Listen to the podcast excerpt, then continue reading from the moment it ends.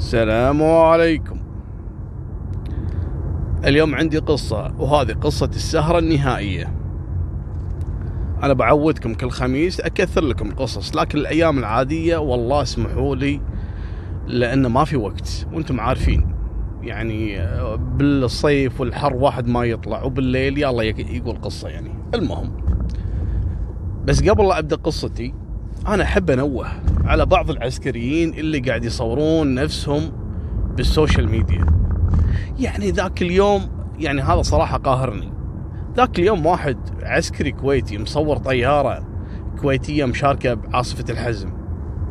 دازها حق واحد ما أدري متعرف عليه بالإنستغرام ما أدري متعرف عليه بلعبة بوبجي يعني يجيك شخص قدامه إن أنا يعني أشتغل في المكان هذا اللي فيه طيارات ما يصير. ما يصير انت عسكري ما يصير. تدرون الحين ان التطور تطور ال social media هذا صار يسبب مشاكل. ترى السناب شات وكذلك الانستغرام وكذلك التويتر يحدد مواقع ترى. انت عسكري شلون ترسل صورة يعني عسكرية؟ وكثير انتشرت مثل هالصور هذه أنا عارف. لكن هذا خطر يا جماعة ممكن أنت ما تدري. لكن الناس تستغلها. الحين حتى الصور لما تصورها بموقع ترى في برامج تبين الصورة هذه تبين وين الموقع اللي تم تصويره والوقت والتاريخ. فما يصير. احذروا من السوشيال ميديا يا جماعة. ترى خطيرة خصوصا في الأمور العسكرية. إحنا صحيح مدنيين لكن يمكن نفهم أكثر منكم بالأمور الإعلامية. اتركوا عنكم التصوير والنشر خصوصا في المواقع المهمة والحساسة. هذا مو موضوعي لكن على الطاري. المهم هذا واحد مصري من أهل الفيوم. مدرس إنجليزي محترم أخلاق طيب. راح اشتغل في دولة الإمارات. الحبيبة طبعا. اشتغل فيها مدرس إنجليزي. قعد له تقريبا أربع خمس سنوات وجمع له من خير هالبلد هذه ونوى إنه يرجع يكمل شغله في مصر وبالفعل رد مصر مع همشة فلوس يعني كود كذي فلوس.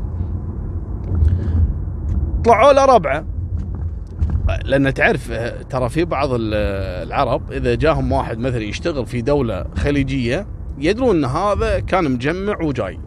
غير لما يكون بلده ويصرف صح ولا لا؟ المهم جو له ربعة.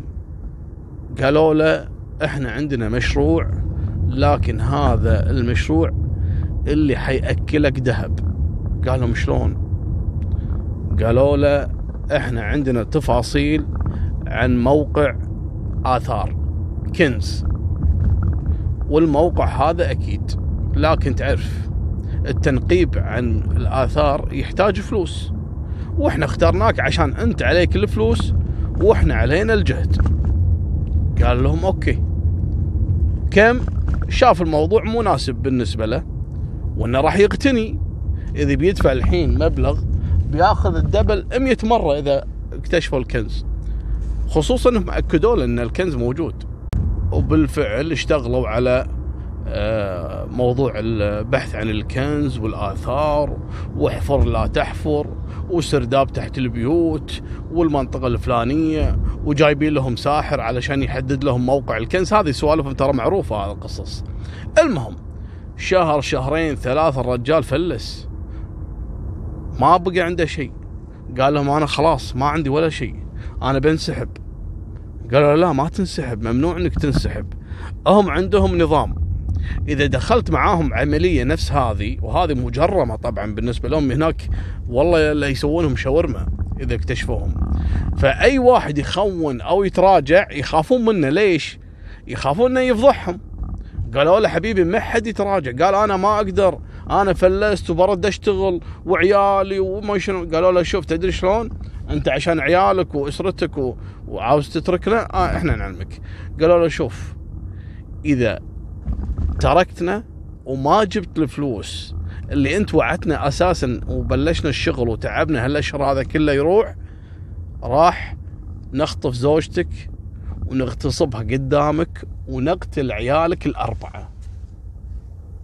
طبعا هم كان تهديدهم جدي وهو يعرفهم إنهم ناس فعلا مجرمين ولهم سوابق.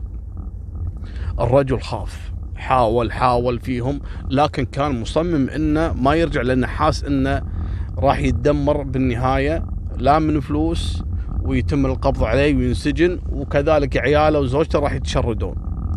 فقال أنا ما راح أرجع. المهم حاولوا قاموا شو يسوون؟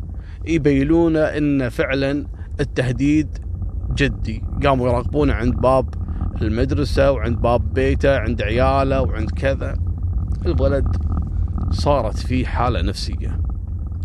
وصار فعلا متوتر لدرجة انه ميت من الخوف.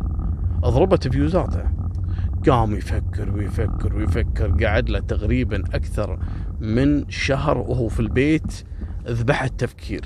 بالنهاية أتوقعوا شنو الحل اللي رسى عليه. هني هذه أم المصايب. اللي يسمونه قلة الدبرة. أشهد إنه ما عنده دبرة هذا المسكين. قال خلاص دام إنهم يبي يخطفون زوجتي ويغتصبونها قدامي وبعدين يذبحون عيالي لا. زوجتي وعيالي أنا أولى بدمهم. شلون يعني؟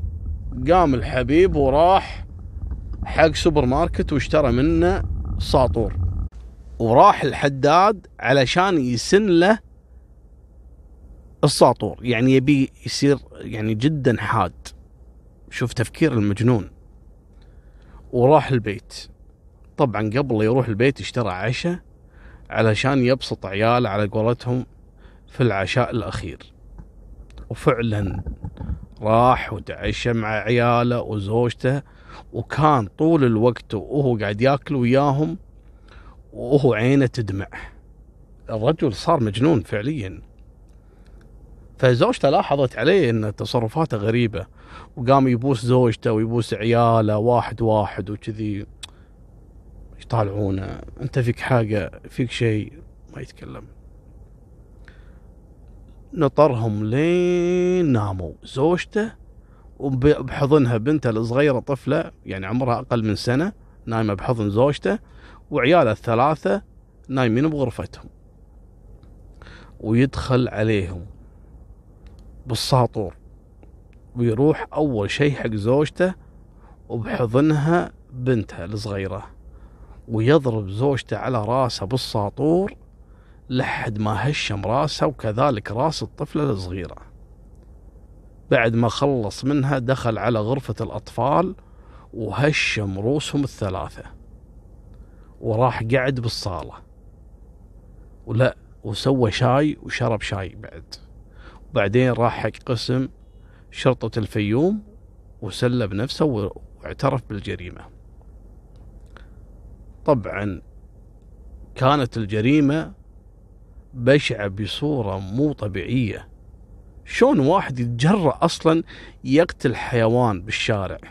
فما بالك إنه يقتل زوجته وعياله. أهم شيء ضناء يعني ما أدري والله العظيم. طبعا ضجت مصر على خبر مقتل العائلة على إيد والدهم اللي هو المدرس الإنجليزي هذا. وتبين فعلا إنه واصل مرحلة الجنون. وإحالته كذلك للمحاكمة بتهمة قتل زوجته وعياله. بالإضافة أنه تم إلقاء القبض على فعلا على أربع متهمين اللي هم كانوا يهددونه ووجهوا لهم تهمة البحث عن كنز اللي هو الآثار يعني يسمونها المال العام للدولة من الحكي هذا. والقضية ترى ما صار لها أكثر من سنة سنة وشوي إلى الآن تداول يعني. هذه نهاية سالفتنا وأنا من زمان ما قلت لكم لا تنسوني بال like والاشتراك. لذلك راح أقولها لكم مرة ثانية لا تنسوني بال like والاشتراك وفمان الله مع السلامة.